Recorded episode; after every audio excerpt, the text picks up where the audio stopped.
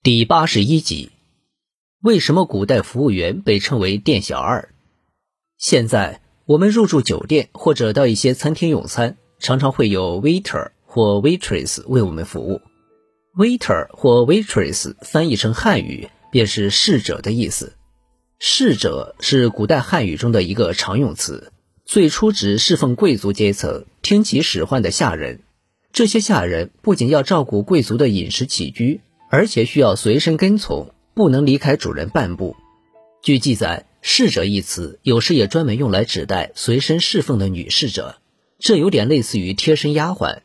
例如，《红楼梦》中的袭人和晴雯就是宝玉的贴身女侍者。“侍者”一词最基本的含义是侍奉人。考虑到客栈或饭店、酒馆里跑堂伙计的工作性质，这类人也可以算作是侍者。不过，“侍者”这个词有些过于文雅、书面化，在日常生活中，人们更喜欢用口语化的词“店小二”来称呼跑堂的伙计。可是，为什么称小二呢？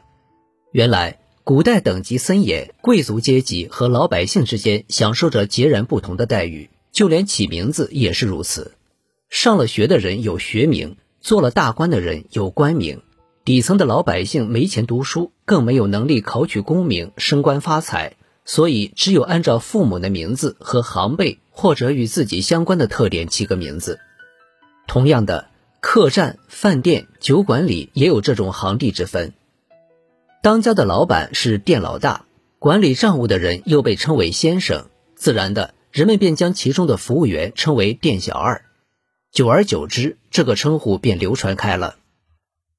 您刚才收听的是《礼仪称谓：中华文化十万个为什么》，同名图书由中华书局出版，演播有声的海明。